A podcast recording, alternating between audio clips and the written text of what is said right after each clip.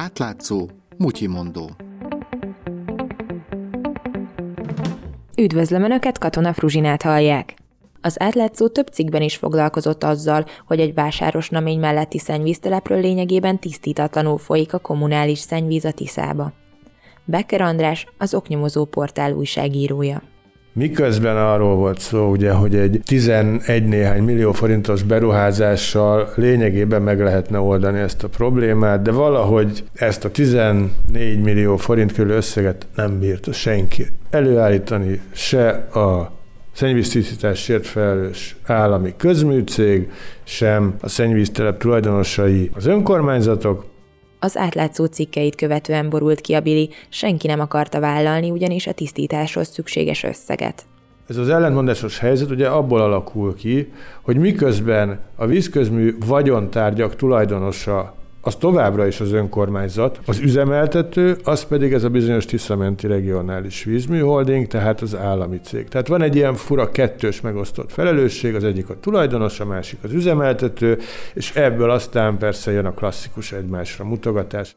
Lényeg a lényeg, még mindig tisztítatlan szennyvíz folyik a Tiszába.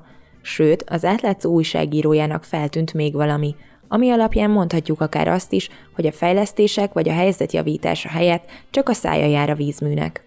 Tehát, hogy ezeknek a nagy vízközmű szolgáltató állami cégeknek a Trinity Communications ad kommunikációs tanácsot, illetve besegít a rendezvény szervezésben, úgy mint házi fotballbajnokság, nőnap, nyugdíjas találkozó, Mikulás, karácsony.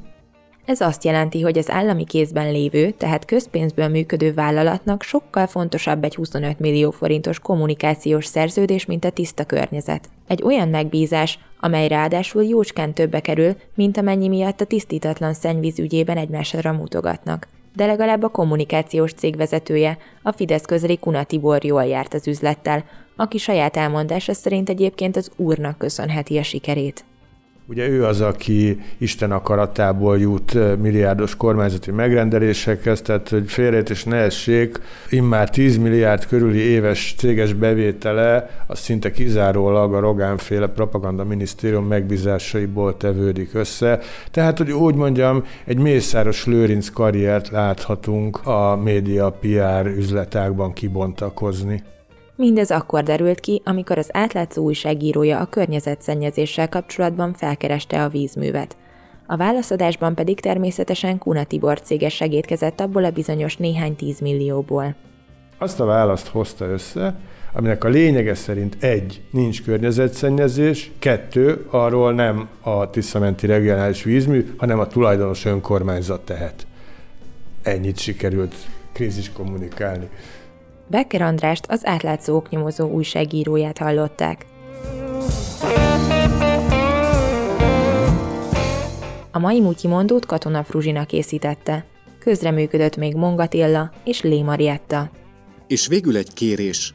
Az átlátszó olyan témákat dolgoz fel, amelyeket mások elhanyagolnak. Olyan ügyeket tár föl, amelyek sokaknak kényelmetlenek. Olyan hatalmasságoktól perel ki dokumentumokat, akikkel más nem akar újat húzni. Nincsenek mögötte oligarchák, nem reklámokból él, és nem lehet megvenni. Támogass bennünket legalább havi ezer forinttal. Részletek az átlátszó weboldalán.